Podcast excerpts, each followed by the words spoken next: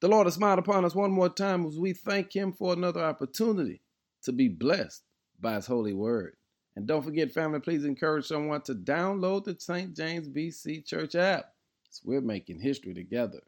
Our words for the day is that was close. Have you ever been there, right at the edge of making a decision or going somewhere or doing something that you knew you would have regretted?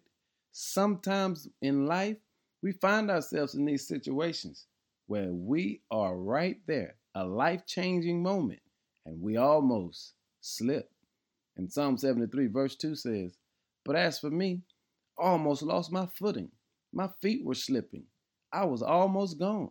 For I envied the proud when I saw the prosperity despite their wickedness. Here's the reality of life we all reach a point where we're almost there, where we almost make a decision that will ruin everything we have worked for. There's an opportunity for us to apparently get more, gain more, or enjoy more. But the truth is, the cost is simply too much. We've worked too hard. We've come too far. We've put in too much sweat, labor, and tears for everything that we have. And if we're telling the truth, we were that close, that close to blowing it all.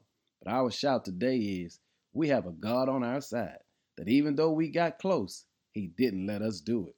Hey, family, if you've ever been close to saying it, if you've ever been close to doing it, if you've ever been close to ruining everything the Lord has for you, but He held you together, today is a day to tell Him thank you.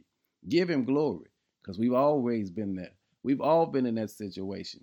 There's been a time where it was real close.